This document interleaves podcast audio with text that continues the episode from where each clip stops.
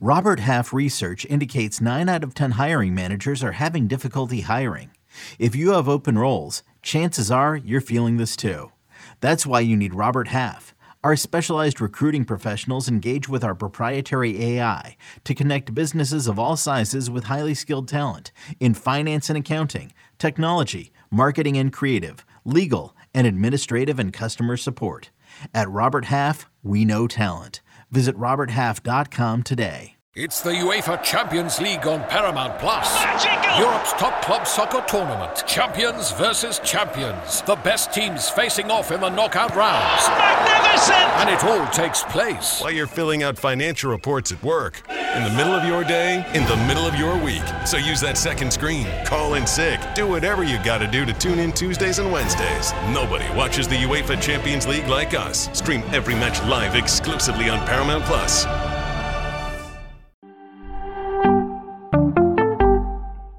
Welcome to the Fantasy Baseball Today podcast from C B S Sports. Oh, and first pitch crushing! Deep left field! This is way back! Walk them off! Got a fantasy question? Email fantasy baseball at c b s i dot com. Get ready to win your league. Where fantasy becomes reality. Now here's Frank, Scott, and Chris. Corbin Carroll, Jordan Walker, Anthony Volpe. Let's talk prospects. Welcome into Fantasy Baseball Today on Thursday, March twenty-third. Frank Stanfield joined by Scott White and the returning Chris V. Welsh. Today on the show, it's our ultimate prospect preview extravaganza.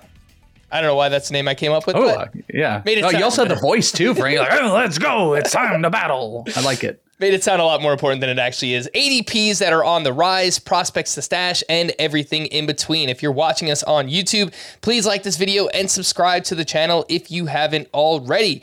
If you're listening on the audio side, make sure to download, follow, and leave a five-star review.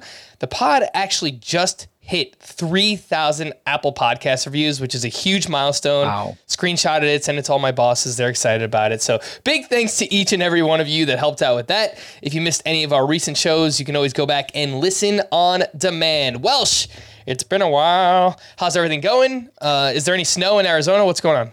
It's good. I know. I've missed you guys. I was telling Frank uh, off air, like one week felt like a month. I felt like everybody forgot about me. I didn't want to be forgotten. I was like, no, no. It was an emergency thing, but uh, I'm very glad to be back. It did. Uh, you know what? It's funny you say that. No snow, but it rained. Again, it is the rainiest Arizona spring ever. We still are not having days that are pushing eighties, and we were talking like hundreds we've had in the spring. So it's one of the cooler springs we've ever had. Uh, I've had a couple days off from camps, but I will be heading back over the next couple days as we're getting ready for the season. And I'm always excited to talk about it with you guys. Scott, it hasn't been raining all at all here oh. in South Florida. I don't, I don't know what's going really? on. It's a little freaky weird. Friday situation. It's yeah, actually, well, everyone thinks like Arizona, like because of that, we're going to have like the hottest summer ever. We're going to push like one hundred thirty degree summers, which is going to be super awesome, guys. I'm looking forward to that. Yeah, I mean, we've been pretty lucky here in New York as well. Not much snow. The weather is actually heating up, so I don't know. It's yeah, it's probably going to be a pretty brutal summer. Anywho, Scott just released a uh, top prospects to stash article on the site. So make sure to follow along with that. Perfect timing with today's show. So let's jump right in. We're going to start all the way up at the top. We've talked about Corbin Carroll and all these guys all offseason. What I want to do with these names in particular is just talk about recent A D P trends with them and whether or not we're willing to buy at the cost. So Corbin Carroll and Gunnar Henderson, they've been drifting apart in terms of A D P throughout spring training. Uh, Car- Carroll the last two weeks over at the N F B C, fifty-three point six.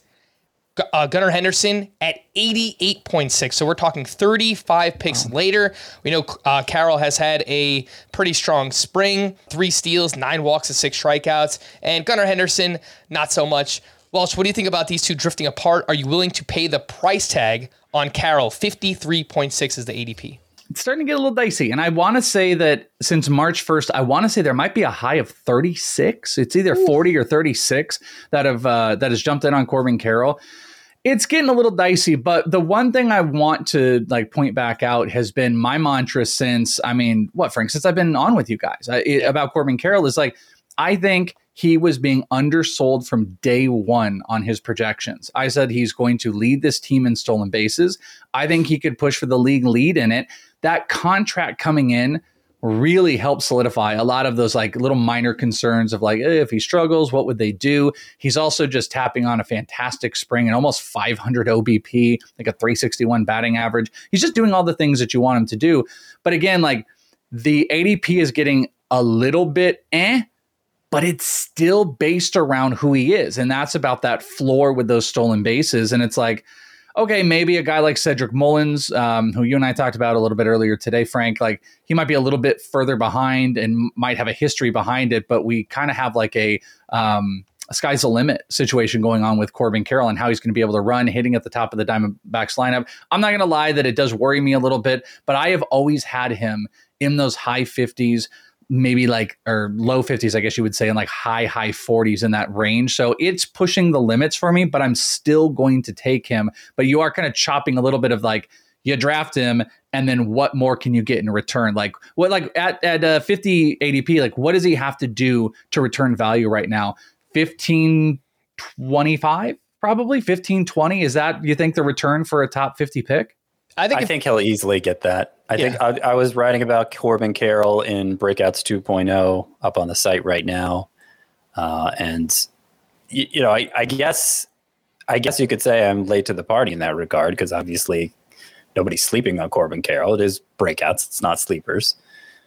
But I I, I think the seeing him in action again this spring, the, the the thing that's most reinforced in my mind is just how good the plate discipline is, because we didn't see it so much when he got called up in September. Obviously, first time around the league, uh, getting used to that caliber of pitching, whatever. Nine walks to six strikeouts this spring, and he was great at getting on base in the minors too. And if if if that is a skill that's going to translate against major league competition, a guy with a hundredth percentile sprint speed who's going to be leading off most of the time.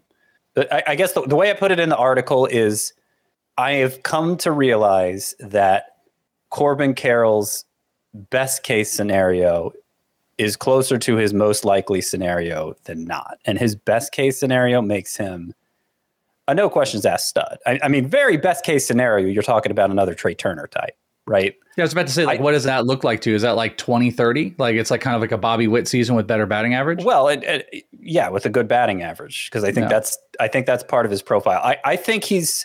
And I, I've I've been saying this about Carroll all along. I, I think the most questionable part is the power hitting. He had good power in the minors, but in very hitter-friendly environments, affiliates. Yeah, very safe for steals. Obviously, somewhere between thirty and fifty is what I'm putting him at this year. Uh, going to get on base a ton at the top of the lineup, so very safe for runs scored. I think he's pretty safe for batting average. So you're talking about a three-category monster without even factoring in the the home runs. And it might be twenty. It might be twenty-five. That That's gravy if that's what Corbin Carroll gives you. Like, I don't think he has to live up to a top fifty A D P. Uh, I, I don't think he needs that many home runs to live up to that.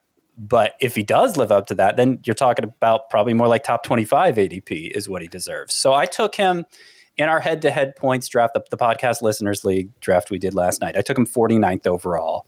Granted, part of that was intentionally fading starting pitching early, so that allowed me to be a little more aggressive going after Carroll. In our latest Roto mock draft that we just completed before the start of the pod here, Corbin Carroll went fifty-third overall to you, Frank. I was considering him with my previous pick. Uh, so my previous pick was forty-first overall. Oof. I ended up going Corey Seager. But it was between Corey Seager and Corbin Carroll for me. If, if Seager had been taken, I might have taken Corbin Carroll that early in, in a five outfielder categories league. Um, and, and I, I should stress, since I mentioned points league and, and rotisserie league there, Corbin Carroll might even be more of a standout in a points league because the plate discipline is so good. And because yeah. if he falls short in home runs, he's going to have a ton of doubles and triples yeah. with his speed and, and his uh, ability to drive the ball into the gaps. So, like, he almost feels even safer in that format, but I, he should be great in both. Real quick, Welsh, the are you buying this little mini dip here on Gunnar Henderson? eighty-eight point six is the A D P the last two weeks. Yeah, I actually took him today in a in the Fantasy Pros mock uh, that we were rolling, and I took him about sixty-eight, I think it was, because the position was just kind of like disappearing and dissipating. And um, yeah, I think this is a decent opportunity for it. yeah, he doesn't have like the contract that Corbin Carroll did, but nothing is going to change what Gunnar's going to do. I really don't think like spring isn't something I'm going to pick on him about that. I think it's going to take away, but here's the deal. I've always been Corbin Carroll over Gunnar Henderson. So like, this is nothing new to me. Nothing has changed in Gunnar's perspective. Corbin Carroll is actually now outperforming my high expectations. And I can promise you, if you go look at consensus ranks, I was the highest in the world. That's not going to be the case anymore because we are getting to see everything on display. But I still think a twenty ten season is completely on the table for Gunnar Henderson. And that makes him a really solid value between like seventy and eighty-five. I just happened to pick a little bit sooner just because the position was thinning out. And I've really, really grown tired of like having to piecemeal third base a whole bunch. And I just like to have my studs at some point. So I reached just a tiny bit. So I'm good. I'm good on Gunnar. And they're different skill sets, too. I think that's something I think people, because they see Corbin Carroll and Gunnar Henderson, and they're both the top prospects, maybe they kind of lump them in together. Very different skill sets. Corbin Carroll is going to yeah. run a lot and steal a lot of bases.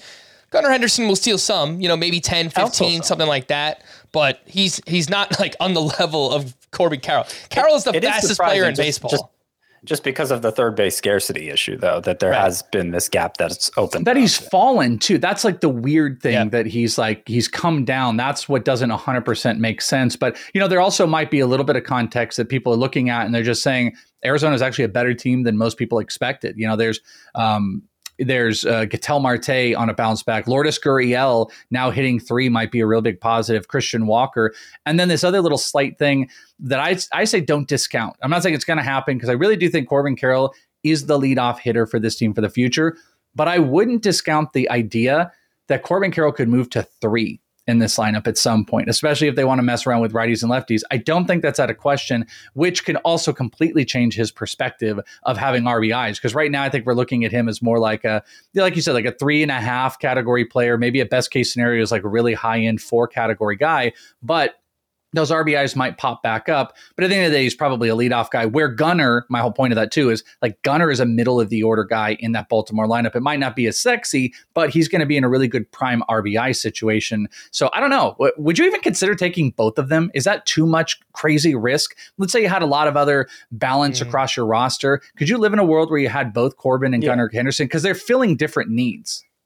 Yeah, I, I could do that. I think I, in I, a, I think in a shallower format, in a twelve or fifteen team roto where you have five outfielders, corner, I think you might be depending on them a little bit too much if they're like two of your top seven or eight picks. Let's slide over to Jordan Walker, who's been a massive riser this spring. If you listen to the Welsh and you were drafting earlier on in the offseason, uh, you probably have a lot of Jordan Walker. Over the last two weeks, the A D P is one twenty-three point nine. He went at pick ninety-five in our head-to-head points oh, listener baby. league uh, on Tuesday night. I think I took him in the Way. ninth round in, in our draft uh On our in our roto mock yeah, draft, took, I think you took him a little earlier. You yeah, took him. I think uh, around one hundred. I think. Oh, one oh one. You took him one oh one. Yeah. yeah, yeah. I needed a third baseman, and it was kind of dwindling there. Uh, so far this spring, we know everything that Jordan Walker has done. He's batting three sixteen. He's got three home runs. I want to point out in six games since returning from the shoulder injury, he's batting four for twenty-four. That's a one sixty-seven batting average, seven strikeouts to one walk, twenty-eight percent strikeout rate. Somebody on Twitter pointed out to me that Walker still has six batted balls over one hundred three exit velocity during this stretch. So, you know, maybe it's just some bad luck for him. But Scott, do you put anything into these recent numbers? It's a really small sample size. It's just something that stood out to me since returning from the uh, I shoulder. Mean, the, the only thing I put into it is, is would it make their loaded outfield as it is, second guess, bringing him up, starting the clock, all of that. I mean, I still leave no, obviously. I, I actually got a chance to see Jordan Walker in person today. I was at the Cardinals ah. Marlins game. Didn't look like he hit any balls that hard to me. Now, granted, I was watching him with a couple of kids climbing all over me, wanting to look everywhere but at the field. You know, I, I took my I took my uh, five and eight year old to the game today, and uh, it didn't go quite like I imagined it going. It's like going to the playground, that, to the park. It's it's not really going to a baseball game. I'm very familiar I, I, with that view. I, I mean, it's just like the complete unwillingness to attend to the game, like to, to even turn their eyes in the proper direction was And, and I'm not talking by like the sixth inning. I'm talking by like the second inning. It was it was an adventure, to be sure. uh, Welsh, do you think that Jordan Walker makes the team? I, it felt like a foregone conclusion. Now he's kind of hitting a bit a uh, bit of a speed bump here. Are you worried about the shoulder? Do you pay this, you know, top one thirty price? What are you thinking with Jordan Walker? Yeah, I mean, obviously worried about the shoulder. More worried about injuries with anything uh, with him.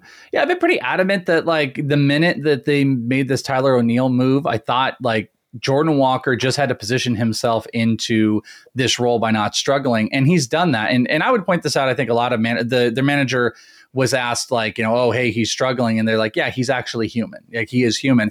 Even in those struggles, he's still hitting over three hundred. He's got three homers. He's got a couple stolen bases. Um, he hasn't been walking, which I think would be a little bit of a problem. What at the end of the day, I, I still think he's going to break camp. And I would love to watch over the next couple of days is just one little extra is how he recovers. Because I think the team is going to want to see how does he recover from adversity. And that's going to tell them a lot. But I just don't know if like six games would negate everything that's happened over the last year to completely change their minds. In my mind, this has to be already set. They've already made up their decision because at the beginning of spring, they started altering and moving around these outfielders. Anything could happen, of course. How I would approach it, I'm very, very comfortable drafting Jordan Walker. The top one hundred with the uncertainty and the shoulder and the struggles makes me a little bit uncomfortable.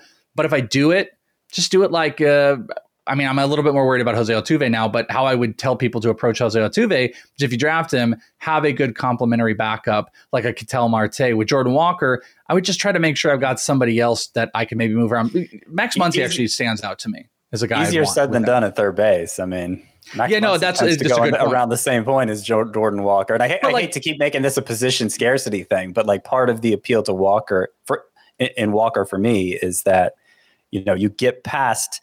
You get past the Alex Bregman, the Gunnar Henderson, maybe even the Max Muncy, and it's like, well, I sure hope it works out because this is probably the best I can do at third base now. I agree on the upside, but you could still get like a Miranda. Like that would be something that would be really important to me if I were to get him is to get to, I don't want like an Alec Bohm or a Key Brian Hayes. I like at Bohm, that point, though. It's like, why didn't I? And that's why I feel like Bohm, but like, I, I don't I want a safe guy. I don't want another Jordan Walker-like player. I want a safe player. And I think Jose Miranda, maybe I'm wrong, he's a little bit banged up too. I try to find safe. I guess I'm kind of also leaning into like, I'm not taking Jordan Walker as much as I would Corbin Carroll. I'm still very aggressive on Corbin Carroll. And like a guy like Miguel Vargas, who I know we're going to talk about, I'm more aggressive because of the cost. There's a little bit of wiggle room on Jordan Walker right now that has me wondering, but I still think this is a guy that can put up a twenty twenty season. And even if he's sent down, I would be shocked if he's not back up by May first. And we know Michael Harris, we've seen what guys can do in less than a full season. He could still put up N L Rookie of the Year type stats, except he's in the same division uh, N L-wise as uh, Corbin Carroll, which is going to make it pretty tough. Scott, just give me a yes or no. Are you drafting Jordan Walker at his cost last two weeks, one twenty-three point nine?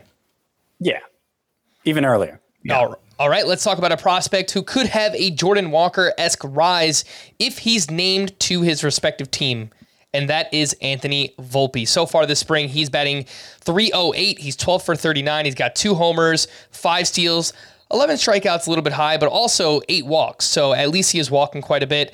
Oswald Peraza, poor guy, is kind of like falling flat here in spring. He's six for thirty-two, batting one eighty-eight. Um, Plate discipline's not so bad, six strikeouts to four walks for him. But if they're just going based on production and that this was a spring battle going in, then it looks like it's going to be Anthony Volpe's uh, job here on opening day. The A D P the last two weeks is two sixty-five point eight. That went up to two oh three in ten N F B C main event drafts, which happened uh, over the past four or five days. Scott, what do you think about the rise of Anthony Volpe now moving closer to that top two hundred? I think it's appropriate. I think, uh, well, I can't say I've contributed to it in, in main events specifically, but I've contributed to, contributed to it in C B S Sports A D P uh, because I keep drafting Anthony Volpe to be um, one of my top bench options usually. If, you know, if we're talking about a standard roto lineup at the middle infield spot, I might draft him for my middle infield spot. He has kind of assumed the uh, place in my queue that Oswald Peraza was occupying a few weeks ago, because now my my perceptions of that battle for the Yankees have, have flipped. I, I actually think Volpe probably is in the lead. I mean, the fact he's still there and continuing to produce while Peraza continues to do nothing, I mean, it shouldn't all come down to spring production. But I just think, like, Volpe's given the Yankees no reason to believe he needs more development time. Defensively, he's made a bunch of nice plays, and, and that was where Peraza presumably had the biggest advantage. Um, Volpe, I think, has, like, Peraza has power and speed. Volpe has more of both, and he's a great on best base threat, somebody who could bat at the top of the lineup for the Yankees. So I actually feel like if Volpe does make the roster, the floor for him is, is like, like I'm saying for Carroll, is pretty high, because he contributes in so many ways like Carroll, because the plate discipline's so good like Carroll. You know, if it's if it's announced tomorrow, Volpe's our opening day shortstop, he might be comp- his A D P might start competing with Jordan Walker's. Well, yeah, I was going to add that I might sound crazy here, but I think Anthony Volpe, if he were to break camp, would be more valuable than Jordan Walker, uh, all things considered. And I think if he is given that spot, he will be a top one hundred pick. He will be right in that range. So if you're comfortable taking Jordan Walker at one twenty-three right now without the presumed job, you really should start looking at yourself and saying, I should be comfortable at least to the one fifties taking Anthony Volpe. That's, that's what we're talking about here. He's not going to be there for not, he's not going to be down for long if he's sent down, unless Peraza's bat starts to go crazy. And it hasn't been. I think this is leading to him taking the job. And I actually, you guys know, I like to uh, I like to do some some betting, and I placed a futures bet. I have two futures bets on A L Rookie of the Year. Masataka Yoshida is one, amazing performance in the W B C. Yep. And then I put one on Anthony Volpe about a week ago, and I put that in, and I got some really good odds on it. That will completely dissipate once he is named the guy. It's- and the thing, and the thing that makes him, just finishing up, the last thing that makes him, I know we love Jordan Walker and we love that, but like, Volpe has the opportunity, if he is hitting at the top of a Yankees lineup, at the top of a Yankees lineup, to put up scary runs, to really, really put up some stolen bases. The guy stole fifty stolen bases last year. If you could get thirty and fifteen out of him with huge runs, you know, I love Jordan Walker, but is Jordan Walker going to crack the top four or five of that lineup? I, I don't know. I don't. I mean, he could hit two. They could do that. I'm not trying to take anything away from him. I just really like Anthony Volpe, and I agree with you, Scott. Like, I think the floor is really there, and it would be really hard for me to choose which one I would go with. You can also look, you know, premium position at Jordan Walker. You're going to get shortstop, maybe even second base at some point with Volpe. I think he yeah. at least competes with Jordan Walker as being as valuable, and that two hundred A D P might look silly this weekend. As soon as this weekend, if there there is yeah. an announcement, I like. I, I don't know. You're, you're saying oh, it's gone up a lot, Frank. I'm surprised it hasn't gone up more. I'm surprised at how long I'm able to wait to get Volpe. And I think it's just because it's so close to a fifty-fifty proposition, him winning that job uh, against Peraza.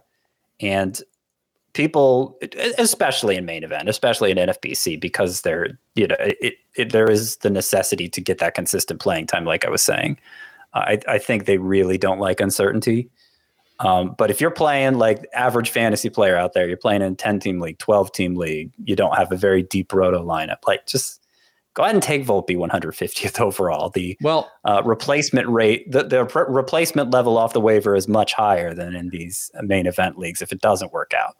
In the main event, he had a high of one sixty-six. So someone took him at one sixty-six. So that starts to tell you like where the path is going. And what's interesting too, the last thing on those guys is like, you can't really pick one apart to be like, oh, this guy has, you know, this guy behind him. They both kind of have some question marks if they struggle, which I'm open to. Like Jordan Walker, they have Dylan Carlson, they have Alec Burleson, you know, they have Juan Yepez still. They got all these guys that could put into question if he struggles. Volpe, the same thing. They've got Peraza still there. I know yeah. they've kind of, I K F has gone to the outfield. So both have enough sitting behind them that one doesn't get the extra advantage that they've got this locked up. It really starts wow. to become about like, do you, it's hard to chase last year's Julio, and everyone's trying to do that, and it's costing a lot more. But when you can get these guys in the one fifties, Scott said it, the replacement value, even if, like, I think once you get outside the top one hundred, like, it all starts becoming fair game. Like, obviously you want your roster construction out there, but if you want to take a shot and you've built a lot of safety, you got a couple S Ps, maybe you got a closer, you got some really good balance between homers and stolen bases on floor guys, and you're in the eleventh round or something, why not look at a guy like Volpe? Because you might hit an absolute home run with him. And if you don't, what did you lose? You probably can have some, I don't want to say easy replacement. I'm trying to make it like it's super easy, but the the the ceiling on Jordan Walker and Anthony Volpe has to be to your taste. I'm saying I think both are worth it at the same I, level. I have wondered, and I floated this by you guys before the pod, if on opening day eve, we might get a little trade, Brian Reynolds mm. to the Yankees with Oswald Peraza as the centerpiece. Now that they've had a chance to evaluate Volpe, more confident he's ready. I love that one too. What if two, and I can't imagine they do it because uh, he's such a big, but what if it was like Clark Schmidt and Oswald Peraza? You know, I mean, Clark Schmidt looks like just an absolute stud set up in the lineup, but the Pirates want the world for him. But yeah. I think Clark Schmidt and Peraza could get it done. I just don't know if Yankees uh, fans would do it or Yankees uh, ownership would do it, especially with the changes that Schmidt has done. But it's not an unrealistic thing to say that the Yankees couldn't make that happen. Very interesting. We'll see what happens yeah. uh, with the Yankees, but uh, Volpe is flying up draft boards, and rightfully so. Let's take our first break here, and when we get back, we'll talk about more prospects on Fantasy Baseball Today. Another day is here, and you're ready for it. What to wear? Check. Breakfast, lunch, and dinner? Check. Planning for what's next and how to save for it? That's where Bank of America can help. For your financial to-dos, Bank of America has experts ready to help get you closer to your goals. Get started at one of our local financial centers or twenty-four seven in our mobile banking app. Find a location near you at bankofamerica.com slash talk to us. What would you like the power to do? Mobile banking requires downloading the app and is only available for select devices. Message and data rates may apply. Bank of America N A, member F D I C. When you need mealtime inspiration, it's worth shopping Kroger, where you'll find over thirty thousand mouthwatering choices that excite your inner foodie. And no matter what tasty choice you make, you'll enjoy our everyday low prices, plus extra ways to save, like digital coupons worth over six hundred dollars each week. You can also save up to one dollar off per gallon at the pump with fuel points. More savings and more inspiring flavors make shopping Kroger worth it every time. Kroger, fresh for everyone. Fuel restrictions apply. The N W S L is back, and Paramount+ is your home for another thrilling season of elite women's soccer. This league is packed with world-class talent, featuring the biggest stars from around the globe, including the U S women's national team, as they compete for the glory of an N W S L club title. Iconic legends Alex Morgan and Megan Rapinoe are still on top of their game, while show-stopping breakouts Mallory Swanson, Rose Lavelle, and defending M V P Sophia Smith usher in the next great generation. Generation. Catch them all in action as the N W S L season kicks off March twenty-fifth, streaming live on Paramount+. Sign up at paramountplus.com slash live sports and use promo code N W S L twenty twenty-three for a free one-month trial today. Let's get into Miguel Vargas, who spent the first half of camp not swinging the back. the bat due to a finger injury. He still managed to draw some walks. So I think it just speaks more about the competition of pitcher that he was facing. They they couldn't even throw this guy strikes. So it's just very interesting early on in camp. Uh, Vargas's A D P the last two weeks, one eighty-nine point five. He went at one thirty-three in mm. that head-to-head points draft on Tuesday night. People say that spring training doesn't matter, but because we haven't seen many crazy highlights from Miguel Vargas, his A D P is just kind of stagnant. It's not moving. He's going to have a job with the Dodgers. And frankly, I'm pretty surprised. What do you guys think about the price? Uh, Welsh, we'll start with you. Var- Vargas, one eighty-nine point five. Yeah, one of my main targets. Uh, these guys are all getting a lot more expensive. We can say, I can be like, hey, take Volpe, take Walker. You can't take all of them. You know, you got to pick and choose your spots on who the guys you want are. If I make a high investment on Corbin Carroll, I'm probably not looking to take multiple of these guys. Miguel Vargas is always on my radar. Even though the batting average hasn't been crazy high dealing with that injury, he's got over four hundred O B P still. He can run. He's got great plate presence. I think he's going to put the bat on the ball to a surprising level. I don't think him being like a twenty ten guy is out of the realm of possibility, and he will get second base qualifications. There is big upside in a Dodgers lineup that is lacking some star. I mean, they have the star stars, but they're lacking some of those other complementary pieces that end up popping up. Miguel Vargas can be that guy. They believe in him. I love the extra qualifications. I love the plate discipline that is going to be like a really good floor for him. And I think he has the skill set to put up some big stats if it all does click. So yes, I am buying on Miguel Vargas still. Scott, do I even have to ask if you're buying at the the cost one eighty-nine point five? Remember, you remember the Valentine's Day show, Miguel Vargas, the player I love this year. And it, it didn't diminish even when he fractured his pinky. I, I loved the drafts that I did during that time because I was able to get him.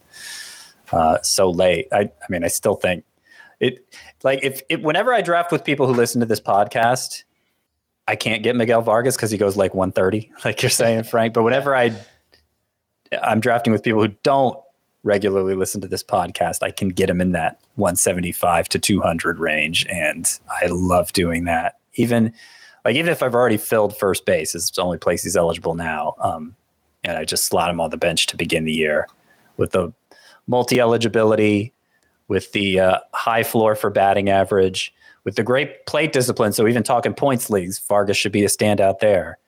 Yeah, I love it. What about on the pitching side? Grayson Rodriguez and Hunter Brown are two names expected to hopefully be in their opening day rotation. Grayson Rodriguez, the A D P last two weeks, one eighty-four point three. Frankly, not having a very good spring at all. Getting a lot of strikeouts, which is good to see. fourteen strikeouts, uh, over eleven and a third for Grayson Rodriguez, but an E R A over five, a whip pushing two. And Hunter Brown over the past two weeks, two oh three point nine is the A D P. Scratched from his start on Wednesday due to lower back tightness. The team called it a precaution, but we're just about a week away, so I, I don't know how much time we have to get Hunter Brown right before the season starts. Welch, both of these guys, Grayson Rodriguez, Hunter Brown, going between one eighty and two hundred. I typically haven't wound up with them because there's a lot of really interesting names in that range. Reid Detmers, Kodai Senga, Patrick Sandoval's been on the rise, John Gray. So I like the talent, but maybe more of a long-term thing for me. I, I haven't been drafting much of them for redraft. What do you think? Yeah, I agree. Uh, also, even uh, positionally, like Lars Nootbaar still has like a one eighty A D P. If you look at like the league, all the different formats and stuff, there's a lot. Never of in my drafts. No, never in mine. I've got him like the one twenty. So like I'm yeah. insane about Lars Nootbaar. But I'm just saying like there are uh, Miguel Vargas. Miguel Vargas is another one of those examples. Yeah. I typically don't invest in rookie pitching. If I did, it would be Grayson Rodriguez. I don't think the struggles would be something where they would send him off, but I do think if it continues in season, they would. I don't like Hunter Brown having back tightness. I don't like that going into the start of the season. That's not something I want to invest in. And we're going to scream homer, and that's okay. But guys, I still think the most valuable prospect pitcher is not going to start the season, and it's Brandon Pfaadt. I think he's up by May first. I think he's in the rotation, and I think he will, at the end of this, we got to not count Kodai Senga. I mean, technically we do because he's like a prospect, but he's not.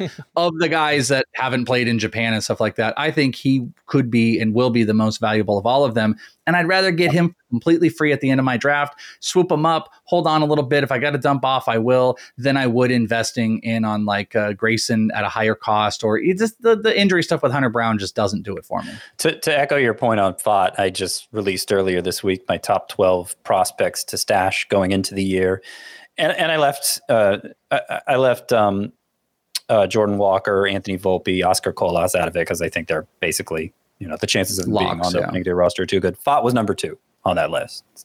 So, yeah, um, very high on the idea of stashing him.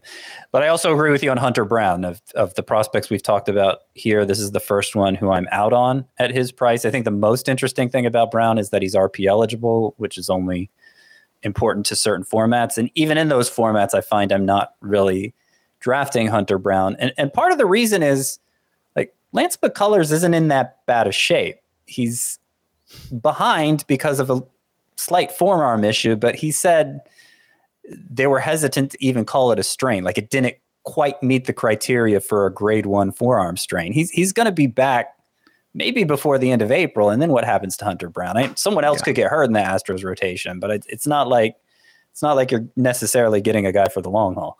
I don't know that I share the optimism you have, Scott, on Lance McCullers. I feel like they took the, the bottom half of his yeah. arm and they just kind of duct taped it to the top half of his arm. Yeah. And they're like, yeah, he's going to be all right. Don't worry. He'll be you, back soon. You, so. Like, why? Every time I talk about an oft-injured guy who's essentially free, you, you give me grief for it. That's but Lance is specific. Lance is like me telling my wife I'm fifteen minutes away. Like, that's about well, what that is. Like, she we knows. Saw him we- pitch at the end of last season. He mm. looked great.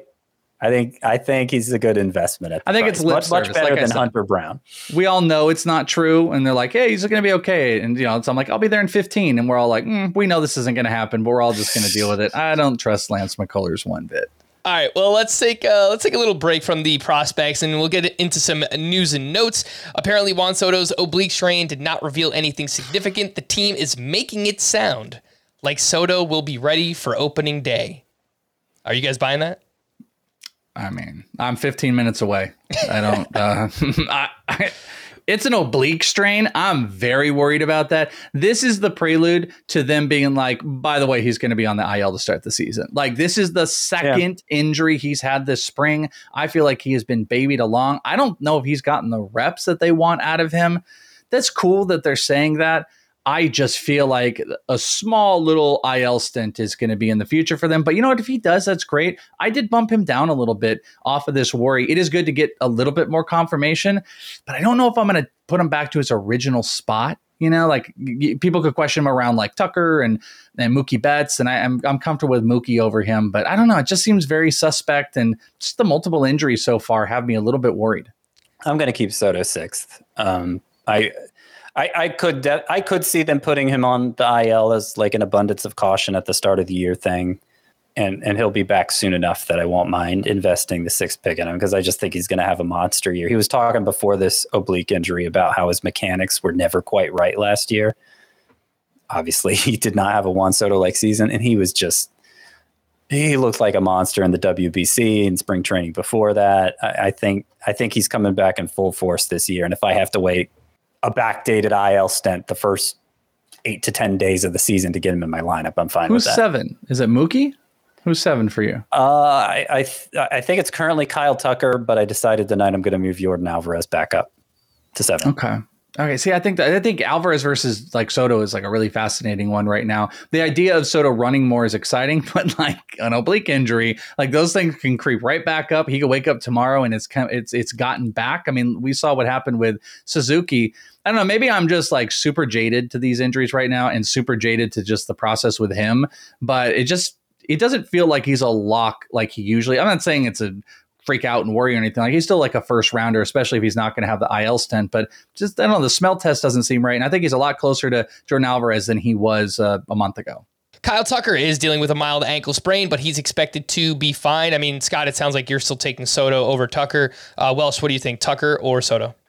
Yeah, I'm going to still go with Tucker. Um, I mean, I guess it's like similar-ish news. I have Tucker ahead of him for the stolen bases. The power is there. Uh, you got to love it. I mean, uh, love Juan Soto. Like I like, I actually like Soto more than I like Tucker, but I think I want to take Tucker's stats and I want to kind of line on that. I don't like that he's got an injury, uh, that, but I do like the positivity that they're putting around it. But yeah, I guess I would go with Tucker.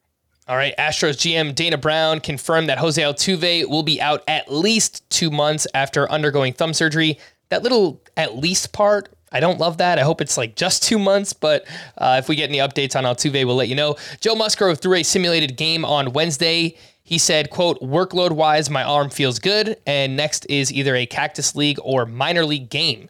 And Joe Musgrove is targeting April sixth for his return. That would mean he just misses one start at the beginning of the season. Beautiful. Eloy Jimenez was back in action as the D H on Wednesday after suffering a calf cramp earlier in the week. He was playing D H, thankfully. Evan Phillips is expected to be utilized by the Dodgers in the most important situations this season, uh, with Daniel Hudson starting the season on the I L. Brewstar Gratterall has gained some steam. Scott, any interest uh, in... in Gratterall now, if they're using Evan Phillips as that fireman reliever? I mean, I, I still think I'd rather have Phillips if I'm targeting somebody from the Dodgers bullpen, because the fireman reliever often does get save chances still. And I think he's better than Gratterall. It's not a bullpen that I'm heavily invested in. Yeah, I don't know that I've drafted anyone from the Dodgers this year. Could turn out to be a huge mistake, but yeah, it just hasn't worked out that way. Brandon Nimmo, who's dealing with knee and ankle sprains, hopes to return to spring training games on Saturday. Cardinals manager Ali Marmol said that Wilson Contreras is likely to bat fifth this season. And then there was another report that it sounds like Lars Nootbaar and Brendan Donovan are battling it out for the leadoff spot. So come on. Just do the right oh, thing. At Come least on, against guys. Righties. It, it might we, be Edmund against lefties. We yeah. know what we need to do. We need, yeah. we need to know what we need to do here. Come on. Yeah. Don't, don't overthink this, Ollie Marmol. Jared Kelenic is expected to return on Thursday. He was a little banged up with quad tightness. Carlos Carrasco will not make his scheduled minor league start Thursday due to, quote, elbow maintenance.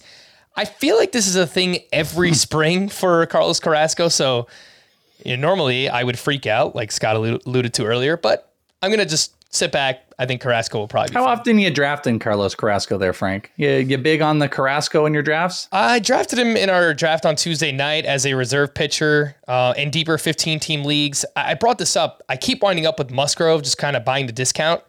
Someone yeah, pointed too. out to me that the early season schedule for Car- Carrasco looks like the Marlins twice and the A's. So that mm, that seems like a sweet. great combination. If you draft Musgrove, just take Carrasco later on and stream him earlier in the season. So, uh, yeah, I've actually been winding up with with quite a bit of him. I have him in okay. my N L-only labor team as well. Ranger Suarez will not be ready for opening day after having a setback with his left forearm. Apparently, Matt Strom could open the season as their fifth starter. Tristan Casas is expected to return Thursday. He was scratched earlier in the week due to a left pinky injury. Both Jorge Polanco and Alex Kirilloff will begin the season on the I L, and it's a nice little opportunity to see Nick Gordon and Trevor Larnach with some extended playing time there. Maybe Carlos Correa's counting stats will uh, suck again this year after all. Everyone's already hurt for the Minnesota Twins. Drew Rucinski is uncertain for opening day due to left hamstring tightness. Uh, if you don't know who that is, I, I don't blame you. He's projected to be in the Oakland A's rotation with Paul Blackburn also out. It looks like the A's might have to rely on both of their youngsters, Ken Waldachuk and Kyle Muller, in the rotation. A few spring performances worth mentioning from Wednesday. Michael Soroka made his spring debut, recorded four outs. Maybe he was just pumped up. It's his first start in a long time, but his sinker velocity was up two miles per hour and his slider up three miles per hour from the last time we saw him back in twenty twenty. Kind of interesting. Let's see what happens. Jose Berríos, five innings of one-run ball with five strikeouts, but nine hard hits allowed. His average E V against, ninety-seven miles per hour. Oh, I don't, Jose. I don't know what to do with Jose Berríos. It's I know what to do. Not draft him. Move along. Alrighty. Move along. Oh, really? Like, I just don't see what the downside is at the price. That's why, like, I, I don't even really care. To, yeah, but whatever. You, like, it, you'll move on. It's it's if if he looks bad, you'll just move on at that price. Like you would it when you draft anyone else at that price. Out like where's he going? Like two twenty? Um, um yeah, I was about to say that actually might warrant like who are they? He's two two thirty three. I have uh, the main event still up, which might be a little bit wonky to be looking at comparatively, but yeah, I guess man, he's going I, behind Miles Mikolas in the main event, and he's going right around uh, Hayden Wisniewski. That's that's an interesting crew. Yeah, I didn't realize like that. There's no downside really, because you know the guys you're drafting there are mostly downside, uh, comparatively speaking. So I I. I don't even think I need to bother with analyzing Berríos beyond just, well, look at the track record for that price. You know, as we've talked about before with him, velocity looked fine last year. Uh, like most of the metrics we care about for individual pitches looked fine. Uh, Pete Walker, the Blue Jays pitching coach, thinks it was mostly a location issue, and he's focused on um, Uh, locating his fastball glove side. That's apparently a big key for him, and he wasn't doing it very well last year. So I understand, you know, this start was misleadingly good, but it's still just a spring start, and there aren't the usual red flags we see when we're talking about a pitcher on the decline. I'm doing a draft and hold at the N F B C right now, and I got Jose Berríos outside of the top three hundred in this draft that I'm doing. So, really? I mean, look, at that point, it's why not, man? I mean, top, exactly. Yeah, I'll do that with Jose Berríos. Uh, Jeffrey Springs, amazing. Duh, four and a third shutout with eight strikeouts, seventeen swinging strikes on sixty pitches. He's looked fantastic this spring. Uh, no pun intended. Esteri Esteuri Ruiz. Can't try to say that name too fast. That That's a tricky one. He went two for two with his sixth steal. He is now batting three twenty-five with more walks than strikeouts this spring. I th- That's thi- huge. I think that's really good compared to like heading into spring. We didn't know if this guy could hit at all. Maybe he still can't, but in a small yeah. sample in spring, he's running, he's hitting, and he's drawing walks. I, I still prefer Garrett Mitchell to Esteuri Ruiz if I'm looking for late speed. Yeah. And- from like the fifth, fourth, fifth outfield outfield spot. But I, I'm a little more open to taking Ruiz. I, I find he tends to go before Mitchell. Like there are others who are higher on Ruiz than I am. But I'm a little more open to the idea of taking him than I was prior to spring training. Reid Detmers allowed three runs over four and a third, but we finally got to see his velocity in a ballpark with StatCast data. Fastball was up zero point eight miles per hour. Slider up two point eight miles per hour compared to last year. So that that slider is looking like a thing of beauty here for Reid Detmers. Let's take our second break, and when we get back, more prospects on Fantasy Baseball Today. Paramount Plus and the National Park Foundation present A Mountain of Zen. Are you still listening? Good. Take a deep breath. you needed a break. This Earth Week, you can live stream seven national parks for seven days on Paramount+. So, yes, you can literally stream a stream. Paramount+, official streaming partner of the National Park Foundation. The wait is over. The Chi returns with new episodes on Paramount+. What brings you to the Chi? Opportunity. Everybody get down! Walk right up to the side. A new rain is coming to the South Side. Never should have sent a boy to do a woman's job. The Chi. New episodes May tenth. Visit ParamountPlus.com slash The Chi to get a fifty percent discount off the Paramount Plus with Showtime annual plan. Offer ends July fourteenth. Subscription auto renews. Restrictions apply. Make sure to download and follow our five-minute podcast, Fantasy Baseball Today in five, wherever you listen to podcasts. Let's get back into prospects. I've got about, I don't know, thirty names left and like twenty minutes to talk about them, so this is just going to be fantastic. A trio that are making their uh, respective teams on opening day. We know that already. Ezequiel Tovar, Tristan Casas, and Josh Young, all going between picks two fifteen and two twenty-four. Welsh, how would you uh, rank those three in terms of your interest level? Casas, Tovar, Ooh. Josh Young. Uh, this might surprise some people, but Ezequiel Tovar is number one on this list, and he's actually become kind of a de facto defunct shortstop if I miss on a whole lot. And this is like in a deeper league. I don't particularly want to be like reaching for Correa or Jeremy Pena because I'm freaking out or anything like that. I really want to try to go at Ezequiel Tovar, or let's say I did. Let's say, you know, I've seen Correa really drop a whole bunch, and I got one of them. I like the idea of getting Tovar on the middle infield. Colorado does so much. The stolen base is coming up. It's not out of the question that he's like a twenty twenty guy this year. I just really like the prospects of Tovar. He would be number one. And then I think the other two are kind of clumped together.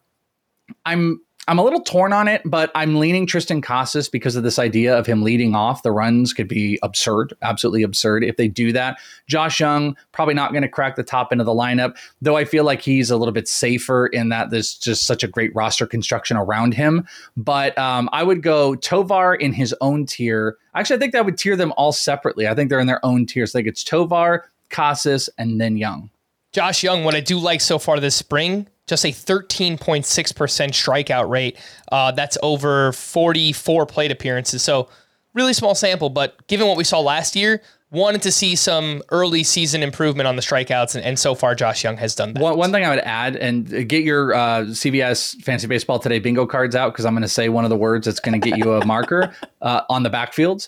On the backfields, I watched a, I've never seen anything like it, a thirty minute session, at least thirty minutes, where Josh Young just, just took B P hacks. He never stopped. I'm telling you, it was a home run derby. He probably hit thirty homers. He was crushing, and he had a, a moment where he hit about eight straight on eight straight pitches and just crushing them. It was one of the weirdest things I've ever seen, and he was just working on big home run hacks, and he kind of really liked to see it. And I've always believed that the strikeout numbers were really not relative to who he is long-term. So mark your bingo card, backfields check on Josh Young, checks out. I, I wanted to say I agree with everything you say on Tovar, and I've been calling him the most underdrafted player for a while now. I so the point where I kind of try to keep my middle infield spot open for him. So in in in roto leagues, I go Tovar, Casas, Young. In points leagues, for my points leaguers out there, Casas would be number one over Tovar because the plate discipline's so good. Let's get into the catchers here, starting with Gabriel Moreno. Welsh, obviously some big news this week. Carson Kelly likely to miss a few months with a fractured forearm. Moreno, a uh, really small sample, only twenty at-bats, but he's eight for twenty, batting four hundred, two home runs, so flashing a little bit of that launch angle this spring. The last two weeks, the A D P is two ten. That is going up. I mean, I think we're talking at least like fifty spots in terms of A D P. Yesterday, Chris Towers said he's moving Moreno into his top twelve catchers. I moved Moreno yep. up to thirteen, just behind Cal Raleigh. What are you thinking about the ranking for Moreno and how far he's going to move up now? Yeah, he's going above Cal Raleigh for me, so he's going to be inside my top twelve. I believed, I mean, this guy hits the ball hard, but he had that old school, a couple of years ago, Vlad thing where it's like, you know, a three-degree launch angle, and it was just he's smacking balls against the wall, and he's really worked on that, and you've started to see that come into play. This guy can hit, and he showed it off in spring, and all of a sudden, the Diamondbacks can't even get away from it like they'd love to do, because they love to carry all these catchers and they'd love to screw themselves up by getting Carson Kelly, who knows the pitchers, and all this stupid nonsense. They can't even do that now. Gabriel Moreno's the guy, and they don't have another catcher with the experience, more experience than Moreno. Ali Sanchez, Jose Herrera's probably the most. There's no way they're going to keep Gabriel Moreno out of the lineup, and this is a huge opportunity for him, especially if he starts getting this all back into play. He can also run a little bit. I've seen him a bunch on the backfields, and I'm a big buyer on Gabriel Moreno, obviously not even out of the homeristic side of my Diamondback love, but him getting this full-on opportunity is huge. He also could hit a bit higher in the lineup. There's not There's no reason that that's not a possibility, that he could end up hitting five or six at some point. So I love it. I think he's a starting catcher. N F B C leagues is a whole nother ball game, and two catcher leagues and stuff like that. But I think he is a top twelve catcher uh, going into your draft weekends.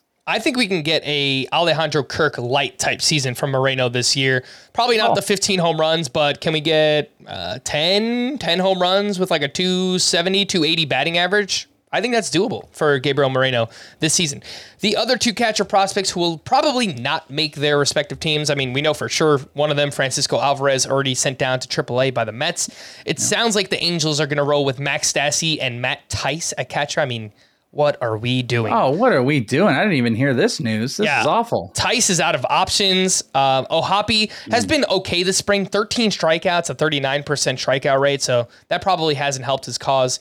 Scott, let's say some of those two catcher, I don't know, maybe even one catcher leagues. Are you looking to stash either of these guys, Alvarez or Logan Ohapi?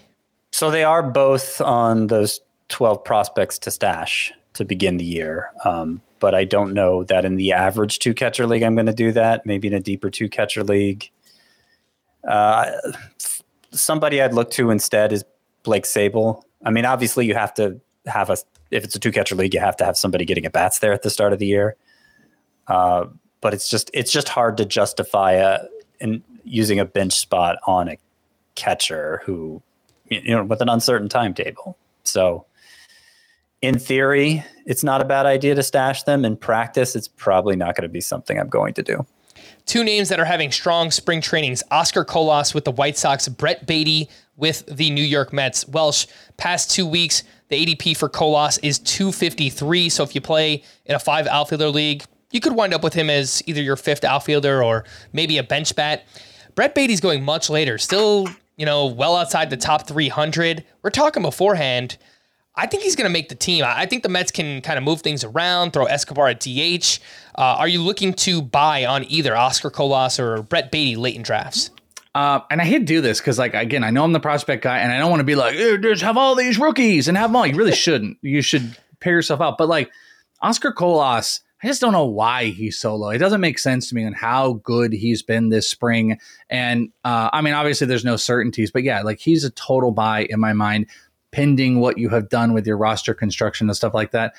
Beatty's really interesting because I feel like, and I completely agree with you, I think he's going to make this roster. And I felt like today, if you're going to send Alvarez down, why would you have not also sent Brett Beatty down? Why would you not do that? I think they're lining him up. I also think he can get some versatility for them. He could play first. He could play third. He could go over and D H. Maybe they've kind of see in line that they're not going to have him on the bench every single day, and they can get three or four starts out of him, moving him around in some capacity. So yeah, and I don't think Edward, uh, Eduardo Escobar is going to keep him off of that position for too long. So I think Beatty could be a deeper league buy, but Oscar Alvar, uh, uh, Oscar Colas, Oscar Alvarez, Oscar Colas is like a twelve fifteen team buy, I think, right in the end of your draft for sure. Uh, I'm not going to say Beatty for sure won't make the roster. I did include him in the twelve to stash from the start of the year, which means I don't think he's going to. It would require the Mets to leave one of Darren Ruff, Luis Guillorme, or um, Daniel Vogelbach, I guess, off the roster to get Beatty on it. And I, I think Ruff is banged up. Like, they could put him on the I L. Yeah, just get that guy out of here, dude. Yeah. Okay. Okay, I mean, so I'm sorry. Think- it, like, if Darren Ruff, if you're listening or your family's listening, I, I, like, I'm truly sorry, but we want Brett Beatty for well, fantasy. Yes, sorry. Uh, I, I think that's a real possibility. So, uh, yeah, I, I think that makes sense for the New York Mets. Um, I, I'm, I think Beatty's going to make the team. Let's wrap up with some rapid-fire prospects here. When can we expect to see these names? We mentioned Brandon Pfaadt earlier, and if you're trying to figure out how to spell that. That's P F A A D T, pitcher with the Diamondbacks. Welsh says we think we see him on May first. Scott, that means I'm throwing Gavin Stone your way from the Dodgers. This spring, six and two-thirds shutout, fourteen strikeouts to two walks. That's coming off one of the biggest breakout seasons in the minors last year. When do you think we see Gavin Stone with the Dodgers? Well, I, I mean, consider who they have in their starting rotation. They have Dustin May. They have Clayton Kershaw. They have Noah Syndergaard, who's no sure thing either. I really like Gavin Stone. I, I put him in the twelve to stash as well. He's more toward the bottom because the timetable's uncertain. But if he does make it up early enough, I think he has a case to be this year's Spencer Strider, which, Ooh. Of course, I don't mean literally, but just in terms of cost benefit. Um, his E R A last year was absurd. His changeup is absurd. And I, and I think the number that gets overlooked in, in you, you know, some of the, the, the baseline stats, the strikeout rate and the E R A, he allowed just three homers all year. So when he does allow contact, it is weak contact. And uh, of course he pitches for the Dodgers, who certainly know what they're doing in terms of player development. I think, I think Gavin Stone is, it's going to be difficult to stash him at the start of the year, but definitely a name to file away for later. Just give me a name here, Scott. Who do you think wins the fifth starter job for the Dodgers with Tony Gonsolin out? Is it Ryan Pepio or Michael Grove? Oh, I think I, I, I think the B writers are all leaning Pepio. Okay, and Pepio has more upside, so I'd rather be Pepio. Pepio made a start here on Wednesday night, four and two thirds, five hits, three runs, six strikeouts. So you like the whiffs there. Everything else, eh, not so great. Well, uh, just to put an exact number on it, that E R A for Stone in the minors last year, one forty-eight. Oof. It was just absolutely insane. Welsh, a name that you and I were texting about uh, a couple of times this spring, Heston Kjerstad with the Baltimore Orioles, former first-round pick. For, was it first overall? It was first overall. Uh, right? yeah, yeah, yeah, he was. Uh, yeah, he was one of those deal guys. So he had a monster spring, coming off a huge Arizona Fall League. He went sixteen for forty-two with four home runs, a twelve hundred O P S. When do you think we see Kjerstad, if at all, this season? Well, I think he's still with the team, isn't he? He's still I, been playing. I don't know if he I got an think, official I, option. I think he did. Let me let me confirm that. Okay. Well, either way, I think this move is around July. One interesting addition to this is they're having him work at first base in spring. Um, and that's a big deal. He got up to double A, or maybe it had been high A uh, or double A, and then he played in the A F L.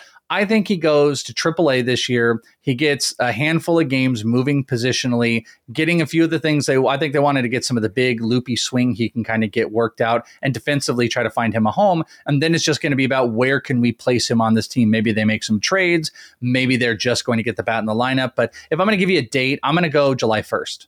All right, let's move over to Christian Encarnacion Strand. Our hearts broke when he was sent down to the minors a couple of weeks ago. Monster spring, fifteen for twenty-six, yeah. Four home runs, thirteen R B I, a seventeen forty-eight O P S. Scott, when do you think we see C E S? Sooner than later. He's on that list of twelve as well. Um, I think the most impressive, well, I mean, the most impressive thing he showed in spring was the power, but the fact he struck out just twice in twenty-seven plate appearances uh, definitely opened a few eyes. If you do get a chance to check out that article, I, I have a, a tweet in there of a video clip of one of the home runs.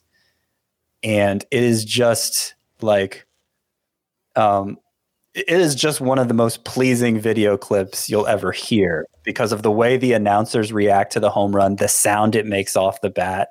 It is, it is a feast for the eyes and ears, and you should check it out. The article out for that reason alone. Mason Wynn with the Saint Louis Cardinals, more so regarded as like a defensive prospect, but man, he looked really good this spring. fourteen for forty-five, three eleven batting average, two homers, three steals. Well, so I, I don't know where the Cardinals are going to play all these guys, right? Like they have so many names already, and they've got a really good defensive shortstop coming as well. What do you think about Mason Wynn? I think this is a later year thing. Uh, okay. I'm, I wouldn't discount anything, of course. Uh, this team has the bullets to make a big trade if they wanted to do that. And we're talking, I mean, not that they would go Brian Reynolds, but like that type of thing. They could do that easily. I think Mason Wynn is uh, involved around some type of a trade. So I'm going to say August first mm. because okay. it's whether he's traded or they move some other pieces. Because you also got to remember, not only do they have Edman, Brendan Donovan just won a Gold Glove, but they still have Nolan Gorman, who's made a yeah. lot of changes. I just don't think there's anything certainty of, of certainty that they'd want to push him. Though I would say that Mason Wynn and Jordan Walker were like hand in hand, like best buds. Those guys were at every level working together. So I think it's going to be hard to keep him off because his defense is ready now. But I'm going to just say August first. These next two are much further away. I don't even know if they debut this year, but Jason Dominguez had a monster spring. He hit four home runs. Zach Veen with the Rockies had eight stolen bases. Scott, any chance we see either one this season? I th- they made such a sp- strong impression this spring that if they go to the minors and just kind of pick up where they left off, they could leapfrog some of these other guys who appear to be closer. It's uh, you can't rule it out. I mean, a lot of things are going to happen over the course of six months that we don't see coming. That being said, they were both left out of the twelve to stash just because I do yeah. have a feeling, them being younger, that uh, you know there, there's no reason to stash them away right now. All right, other big names we haven't mentioned yet. Let's just do an E T A on each of these rapid-fire style. Welsh, Ellie De La Cruz with the Reds. Uh, mid-year, I think right around the trade deadline. Okay. Uh, Scott, Yuri Perez with the Miami Marlins. End of year, if at all. They're not going to have any reason to rush them. Welsh, Jordan Lawler with your Diamondbacks. I think could be as soon as June first, especially with the injuries. Nick Ahmed contis- consistently and Jordan Wa- and Jordan Lawler is playing with the triple A team over on the backfields. So he should be uh, going over to triple A, which I think is, uh, you know, just a call away. Scott, Matt Mervis with the Cubs. May, the month of May. All right. Very soon. Edward Julian with the Twins had a big World Baseball Classic with Team Canada. Welsh, what do you think with him? Could he break camp with the injury? With Polanco going the I L? Isn't that a possibility? I think he was already sent down. Was he already sent down? Okay. I just, they, but they haven't also officially put Polanco on the I L, I would just point out as well. So I, um, I think Donovan Solano is going to keep that from happening. They, okay. Yeah. yeah. They so kind of, they, they, they, they, they dug into the scrap heap for some middle infield help. I hate and that. It, yeah. Yeah, I would say mid-year, mid-year for Julian. So, yeah, Julian sent down to triple A on March fourteenth, and I checked on Kjerstad. He was actually just sent down here on Wednesday afternoon. Oh, okay, today. Sal Frelick with the Brewers. Sure. Scott, I know he was uh, number one in your prospects to stash. Yeah, so I better say May, huh? I mean, th- like it's because Tyrone Taylor is going to be out for the start of the year, and because Tyrone Taylor is pro- was projected to start for them in right field in the first place, I, I feel like they could use Sal Frelick now. I'm kind of surprised it wasn't more of a possibility in spring training, but it it, it won't be long. Welsh, Curtis Mead with the Rays. Uh, I mean, two thousand twenty-five, tomorrow, like it could be either one with the Rays. Let's go. I guess I'm kind of copping out. Like I, I kind of feel like this is a later year thing. I think they're going to really exhaust Ar- Aranda and stuff. I'm going to say um, August first. I know that there was that Jeff Passan tweet about they were talking about an extension with Curtis Mead. So if something like that happened, I think the Rays would probably just call him up because whatever they're paying him. But uh, that hasn't happened yet. So we'll see. Let's move over to, oh, I actually meant to uh, ask you about Ricky Tiedemann. Scott will ask you about Ricky Tiedemann with the Blue Jays. He's very young. I think he's nineteen or twenty. Do we see him this season? Yeah. I mean, it, it's hard to project timelines for pitchers that young. Um, and the fact that the Phillies were considering, and by the way, are still talking about having Uh, Andrew Painter up in a couple months once the elbow injury is, hopefully he recovers from that. Uh, you know, it, it depends on how things go with the Blue Jays rotation, how clearly they're in contention, but I, I think midseason is a possibility, a possibility for team. I'm going to break. I say May fifteenth. Yeah, I okay. think he comes up early. It would like if the Blue Jays are off to a hot start and Yusei Kikuchi or someone is just absolutely awful and they just need that fifth starter and he looks amazing in the minors, I think we could see Tiedemann pretty soon as well. But, yeah. you know, obviously that takes a lot of different things for that to actually happen. Kyle Manzardo. Welsh, so I know someone that you are very familiar with with the Tampa Bay Rays. When do we see him? I think this is late year. I think they're going to work out a lot of different stuff. He had an awesome spring, though, too. Um, there's too many guys. This is why I don't know about Meade. I don't know about Manzardo. I would say later in the year, and I don't would not be surprised if they do actually experiment maybe with some uh, position flexibility like he told me they asked him to do.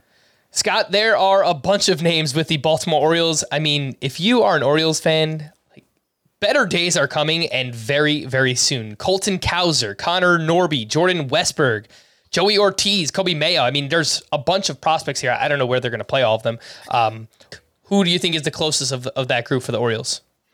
Uh, I, I, I'm going to say Cowser. Cowser is the one I put in the the twelve to stash. Colton Cowser, obviously, there's more of a need in the outfield in fantasy than anything else, except for maybe third base.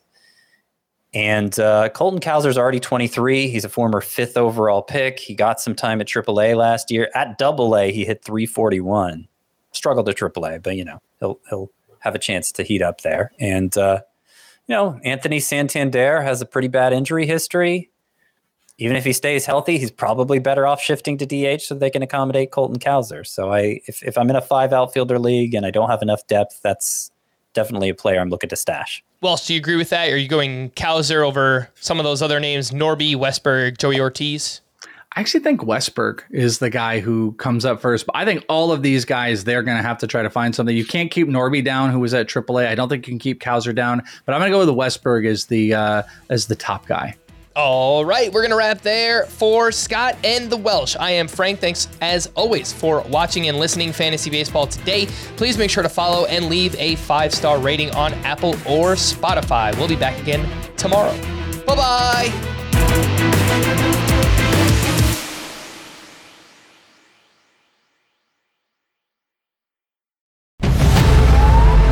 New C B S Sunday. You collect rewards, right? This is how I make my living. When something is lost, everyone's looking for something. He finds it. You strong swimmer? So-so. So-so. So-so's okay. Justin Hartley stars. How you survive, you make quick, smart decisions, and you never let panic take the wheel. Sounds cool. It is cool, actually. Very cool. Tracker. New Sunday on C B S and streaming on Paramount Plus.